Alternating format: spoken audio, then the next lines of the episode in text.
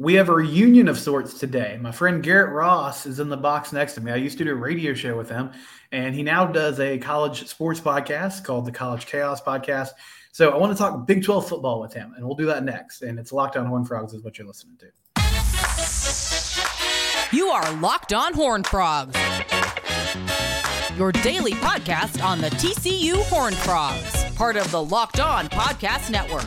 Your team every day.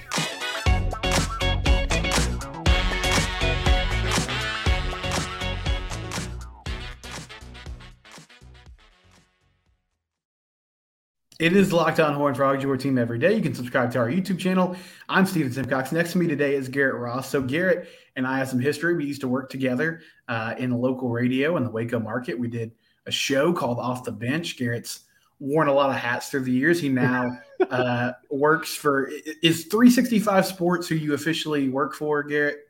Uh, all right, so like SicEm365.com is the main umbrella, right? Like that's right. the, the parent thing, but 365 Sports is the YouTube channel. It's kind of branched off all under one umbrella, but yeah, that's what it is. And so we're going to talk some Big 12 football today. We'll sprinkle in TCU here and there, but we're in the middle of the summer. It's a good time to kind of recalibrate expectations. I brought Garrett in to help me do that. And Garrett, um, you guys have, you know, within that umbrella that you talked about, you have a YouTube channel – called Crystal Ball College Football. And on that channel, you have the College Chaos podcast that you're a part of. Um, if people want to check that out, where can they find it and what can they expect from uh, from the show you guys got going on? Yeah, man, go check it out on YouTube. Crystal uh, Crystal Ball College Football. It's on there. We have three different shows that are on that channel specifically. It's also available Spotify, Apple Music, wherever you get that. So that's where you can find us.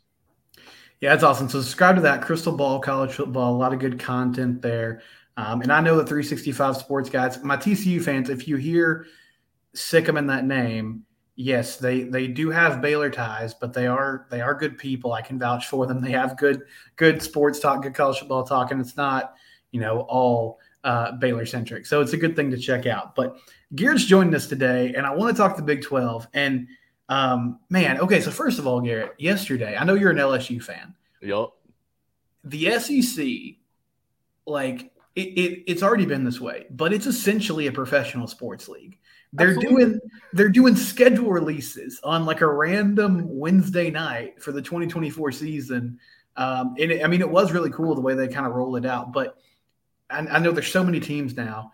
What was your some of your initial thoughts on just kind of how they rolled that out, the hype around it, and I mean, is this is this the future? I know not everybody can do it like they can because of the teams, but do you think this is kind of the future of schedule rollouts from now on across college football?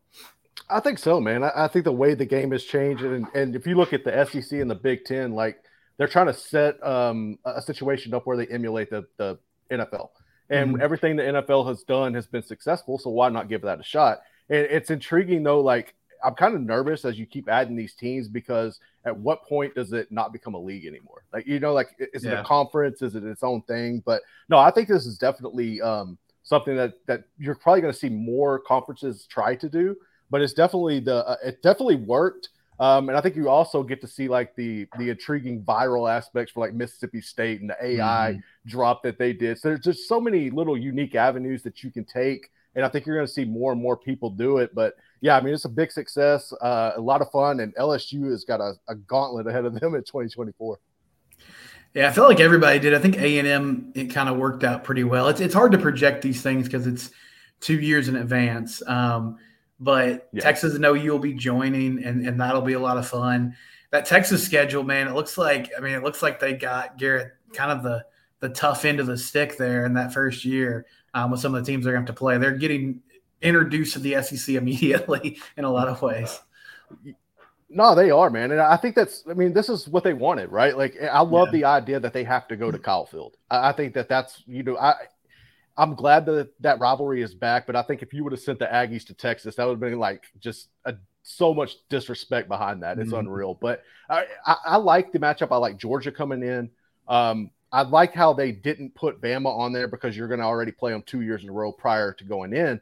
But I was more like taken aback by Oklahoma. I think they really kind of put Oklahoma over the barrel. If you look at their schedule, it's just absolutely brutal. Uh, most of their stuff's on the on road. They're big games. They do have the Tide coming in into Norman, but mm-hmm. it's really kind of weird seeing when, when you see all those logos together and it's in the mix. Um, it, it's going to be intriguing. I don't really know how. Like, I'm more concerned about Oklahoma really than Texas because. Like, we were talking about this on the show the other day, and you know, Craig Craig Smoke is a big OU guy, mm-hmm. and uh, I was like, we were trying to figure out where they're going to fall because he feels like they're going to go in here and kind of get lost in the shuffle. I think they are as well. And I told him, like, I feel like they're going to be Ole Miss. Like, Ole Miss is a really good program year in and year out, but you you get eight or nine wins, but you're always on the fringe. And I think Oklahoma's got a fine line they're walking to where you were the you know the epitome of excellence in the Big 12 and now you're kind of falling in this weird limbo where you're trying to do an identity search and I kind of see them going in that route, but you know their recruiting is significantly better than Ole Miss's. I think that might be something that helps them, but it's going to be a lot of fun watching both those teams come into the SEC. Well, that's a good segue. So when we look at the Big 12 this year, I, I don't know, Garrett, if this is good for the league, but it seems like lately, and I think this will be even more the case once Texas and OU leave. Every year when you look at the Big 12, it's like this is kind of wide open. Like maybe you have one or two teams that you mm. feel good about, but OU's coming off a strange year. I mean, K State ended up winning the Big 12 title. Uh, TCU obviously had that crazy run. But when when you're looking at this league, do you have a clear favorite? I mean, if you had to pick one, or do you think it's kind of jumbled up at the top, and we'll just sort of have to see how things go as the year progresses? um, as far as this year goes, I would say Texas is my like. I, I really think that Texas wins it this year. Um, okay.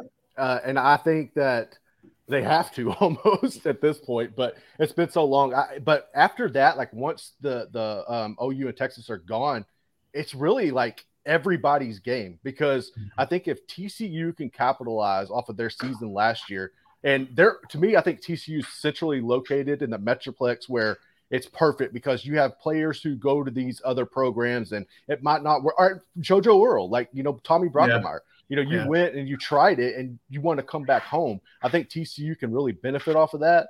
Um, Texas Tech's interesting because obviously they're uh, the NIL and the way they've just kind of put a stranglehold on that. And Joey mm-hmm. McGuire's energy is ridiculous. So I yeah. understand why people would want to go out there and play.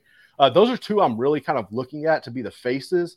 Um, but uh, you're right, dude. Like it's if you look at Oklahoma State, right? Like I think a couple of years ago, we're like, okay, well, Oklahoma State's got to be it. You mm-hmm. have a the season you had last year. Everybody's kind of like, well, does Gundy lost it? And I really didn't realize how many injuries they faced until I read um, Max Olson's article in the Athletic, and that kind of put yeah. a different.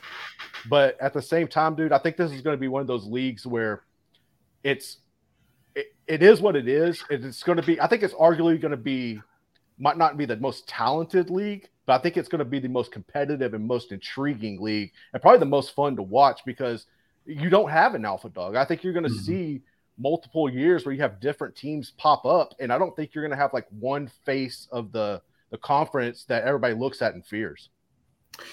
No, I'd agree with that. And so coming back to Texas, I mean, we've we've talked about this before, you know, in the offseason. I agree with you from a talent perspective. What kind of gives you hope for them to finally break through? I mean, is it is it what they have in the trenches? Is it Quinn coming back for another season? Why do you believe in the horns given, you know, the seasons that we've thought they might do this and it just didn't happen? I think when you look overall at Texas, what they've always had the talent, right? But they've just never been able to put it together. And I think right now you have a new resurgence of energy and belief in there with Sark. Um, and I think mm-hmm. you've finally got the depth. Well, which sounds weird to think that Texas didn't have the depth, but I think they just had too many egos, and I think they've kind of cleared that out. And when you add the depth along with it, that makes them dangerous. Like you're returning 15 starters. Uh, Quinn, eh, Quinn is an intriguing aspect because I was initially trying to think like who would be the best quarterback in the Big 12. And he was the first name that popped in mind. But the more I thought about it, like this dude hasn't been healthy since his junior year in high school, which it makes the Maalik Murphy stay in there so much more valuable to me. I think mm-hmm. that's a brilliant move by him, kind of like realizing the situation and because I think Arch is Arch is the future, right? I think Arch is going to stay pat this year. So I loved Maalik Murphy coming back. I think they have the arguably the deepest quarterback room in the nation. Uh, their receiving corps is absolutely ridiculous, dude. Like they have all Americans just littered throughout there. Um, their offensive line, Kelvin Banks, and those dudes are just alphas, yeah. man. They're monsters. Um, on the defensive side in the trenches, uh, when you got Sweat and Byron Murphy, the secondary, I mean, they just have so much talent that if they don't win it, it's got to be arguably one of the probably most disappointing things anybody's ever seen in college football. Uh, I'm, I'm to put you on the spot here, but I, I know you can handle this. Over under one start for Arch Manning. Start now. Start. I mean, I know he he'll probably get in at some point. Over under one start for Arch Manning um, in this upcoming 2023 season.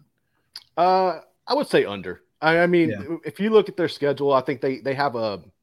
I don't think they really want to mess around. I, I think that it's kind of like you got your lunch pill, you got all the juice from that schedule coming out, and you want to make a statement. So I think knowing that and knowing that Arch is the future I mean, I could see him coming in in, in spells, like especially um, if it's I, I don't I can't have I don't have their non-con like off the top of my head, but I, I could see him coming in and getting some reps. But as far as starts, man, I, I wouldn't push it this year. Maybe let him get in next year and kind of do that.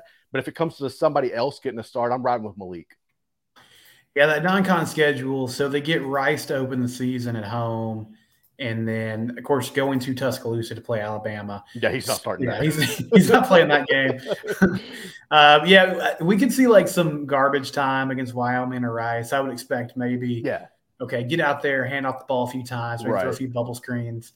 Uh, but no, I I think like weirdly, I feel like um, his family is really invested and him not playing this year. Yeah. Uh, and and just learning, and that's fine. I mean, that totally makes sense. That's how it used to work in college football. You know, when we were growing up, Garrett, like Maurice Clarett was like the only freshman that I remember that, real, that was playing. It was if you if you were on campus as a freshman, you were just holding your helmet and, red shirt. and. Now it's everybody's just immediately expected to step on the field and play. Also, also think like a lot of people got the Johnny Manziel bug, right? Like you saw Johnny come in and just ball out. No, not all freshmen can, and that's why we see so many people struggle. uh, in a moment, I want to ask Aaron about some of the new teams that are going to be part of the Big 12 Conference. We'll do that next on Locked On Horned Frogs. I do want to quickly mention uh, Bird Dogs. They're one of our sponsors. Shorts, pants, Listen, bird dogs make you feel good. They make you look good. Uh, they're like khaki shorts, but they're designed to fit really well. Um, they stretch really well. You know, I, I, got a few in the in the mail, and I was kind of skeptical when I looked at them. I was like, man, these look like frat star shorts. They're very short. I'm not I'm not sure about this, but I appreciate Bird Dogs. You can go to birddogs.com slash locked on college, and if you order there, you can get a free Yeti tumbler with your purchase. Again, that's birddogs.com slash locked on college for a free Yeti style tumbler with your order. Um, you can wear them anywhere, wear them around the house, wear them out. You know, they look, they look nice. And so you can get away with wearing them to a more formal event or something like that. But you can also just wear them casually. Bird Dogs, we're thankful for their sponsorship here on the Locked On Network.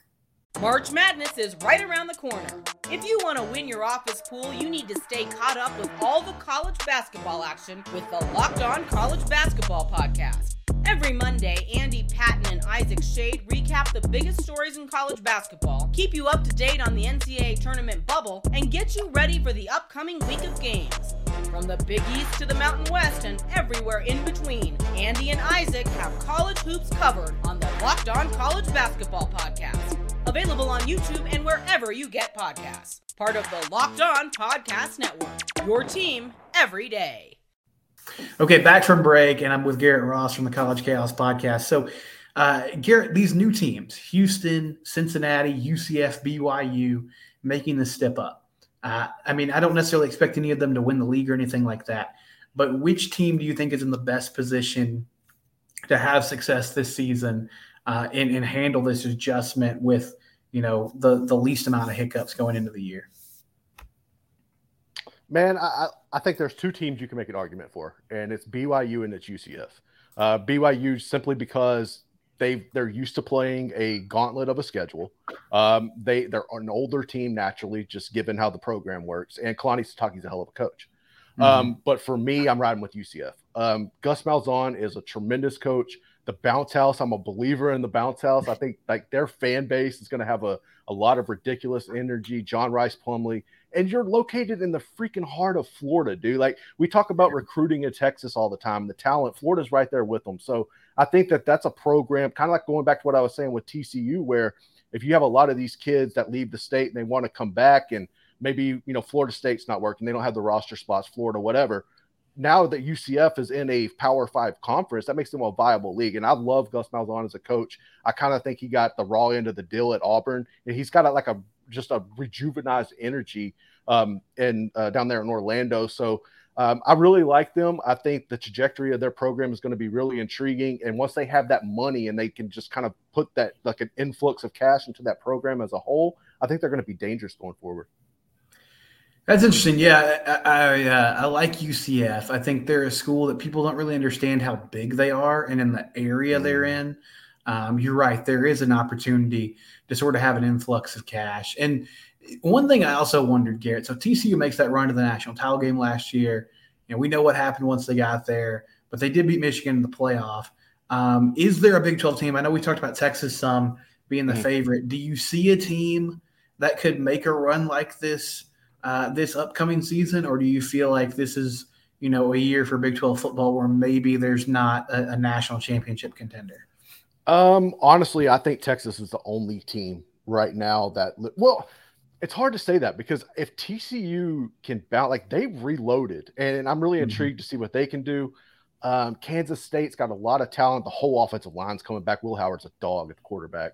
Uh, but I, think truly, as far as you need depth, I think that's what TCU found out. Like when you're going to go through this, you're going to have guys that get hurt, and you need your your second string to be like, don't miss a beat when you go in. And I think mm-hmm. a lot of teams in the Big 12 right now don't have that. And I think that's a process that you'll see developed over the next few years. But just kind of go looking at it from that aspect, I think Texas is truly the only team, depth wise, talent wise, that could legitimately make a run. But they've never, they haven't proved it in a decade. So that's, you know, to be seen.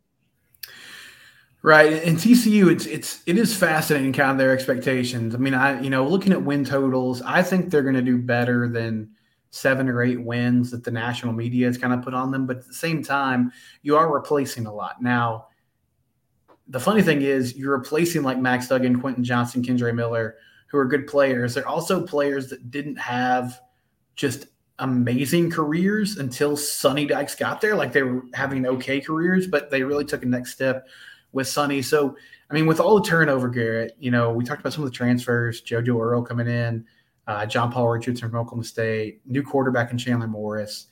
W- what are you sort of seeing as far as in your mind expectations for TCU going into the year, how they can kind of build off what they did last season? I mean, look, I think the well, mention start. Let's start with Chandler Morris, right? Like he was the guy. He was the mm-hmm. guy last year until he got hurt. Yeah. And um, I think that if you follow his career, he's he's been solid. I mean, his dad when you come from a um, the type of pedigree with the coach and you grow up in that system, it's just second nature to you. So I think Chandler's going to ball out this year. Honestly, probably kind of like he did against Baylor a couple of years ago. uh, but, but I, am just, I mean, like, dude, he put them on blast. He did, man. He had he had the game of his life. He was throwing darts but no, like I, I, think that's really intriguing. I, I don't see them having that type of success because they caught so many lucky breaks. Like there were so many one possession. The Baylor game last year. Like if you don't sure. execute the perfect special teams play, you know you get beat and you don't mm-hmm. end up in the playoffs. So I don't see them catching those breaks. That's almost impossible for any team to be that lucky. Um, but I think that they are soundly coached. Um, I think the offense is not really going to miss a beat. I know well, with uh, Riley going off to Clemson and you bring in Kendal Briles, it's kind of it, there's really not much change there to me. Yeah. There's, there's probably like technical things, and also we got to think like Sonny Dykes had his handprints all over that, so it's not like it was just uh, Garrett Riley last year. So right. I don't think it's going to be that big of an adjustment. Um, I just think that they're going to take a slight step back because some other teams are going to take a step forward. But I think mm-hmm. the Frogs get eight wins easily. Okay, so I was going to ask you about coaching hot seat, but you brought up OU, and I do think it it's they're in a weird spot. So you're, you're mm-hmm. going into the SEC next year. You talked about how you and, and one of your uh, coworkers, co-host Craig Smoke, have discussed like, are they going to be just sort of a in the middle type of team? Is mm-hmm. that what they want? Is is Brent Venables on the hot seat at all? I know you know last year wasn't what they thought. Is is it way too early to say that, or do you feel like he's under a lot of pressure this season? I think he's under a lot of pressure. I mean, the standard's high at Oklahoma. It's not like some. I think Oklahoma kind of gets lost in the grand scheme of things as being a power, but they really are. I mean, mm-hmm. and, and, so I think given that, um, and some of the comments he's made, like he made a comment. I don't know if you've seen this. He made a comment earlier this week, like, "Oh, we're going to win ten games if our defense plays." Bro, don't put those. Right. Don't put that. That's unnecessary pressure you're putting on yourself, right? Like because now everybody's going to be looking like, "Oh, you didn't win ten games." So yeah, I think there is some cause for concern there, and we see it all the time with coaches. Like it, you can be a great coordinator, but that transition to where you have your hands in so many cookie jars and NIL era, his personality, like they recruit like their recruiting class is absurd. They have a lot of young talent. So I'm not knocking that, but yeah, dude, I think if they come out this year and they have another subpar season, like you really got to question yourself like do we want to go into the SEC with this dude? But then mm-hmm. that's like a double-edged sword because do you want to make a coaching change and go into the SEC? Yeah. Like so I think it's a tricky situation, but he's got to be really careful because that I, I, think he's on the verge of being on a hot seat. Well, and another thing about that too is if you, I mean, coaches get fired all the time. It's not like it's an yeah. unprecedented thing. But if you do go that route and go hire somebody else, what direction do you go then? Because you, I mean, you had Lincoln, who was like offensive mastermind. We're going to score a lot of points, defense, special teams not super worried about that, to be honest. And yeah. I mean, to his credit, like they had a lot of success. Then you go to Venables, and he's more of a defensive coach. And maybe, I mean, is it for that defense? Is it more in your mind about talent or identity? Because I know, like, Brett's bringing a totally different identity to that defense, but at the same time, it just didn't seem like they had the dudes last year, Garrett. Like they didn't have the guys that could compete. No, they didn't. I think that kind of goes back to like the the Lincoln Riley situation where he was so focused on offense and bringing in the Heisman quarterback after Heisman quarterback. I think the defense kind of got neglected because Alex Grinch is suspect as hell. I mean, he's still suspect out at USC. That's why they didn't make the the uh, playoff last year. So mm-hmm. I, I, think they kind of neglected the defense, especially on the recruiting side. Side. So Brett Venables went in there and kind of had to start from scraps, and, and that's got to it's kind of like Dave Aranda. Like when Dave Aranda came into Waco, he was behind the eight ball. I think it's a similar situation, not necessarily that significant, but I, I think you got to give him time to bring his his guys in. When you get guys like Billy Bowman and and then like he's got the talent. It's just a matter of putting it together. And but I, am more worried about like Jeff Lebby, dude. Like, bro, you got to get this offense humming. You you're supposed mm-hmm. to be Dillon Gabriel's secret whisperer and he looked average as a bowl of grits. Like it, like so what are you going to get out of it? I think there's it's kind of complex. Um so I think Venables could be all right, but I'm more I would be more concerned about the offense. I'm comfortable with what he can do with their defense and the talent that he's got on the roster. I'm kind of more worried about the offense, honestly. A few more teams I want to get Garrett's opinions on. We'll do that next after this break on Locked On Horned Frogs.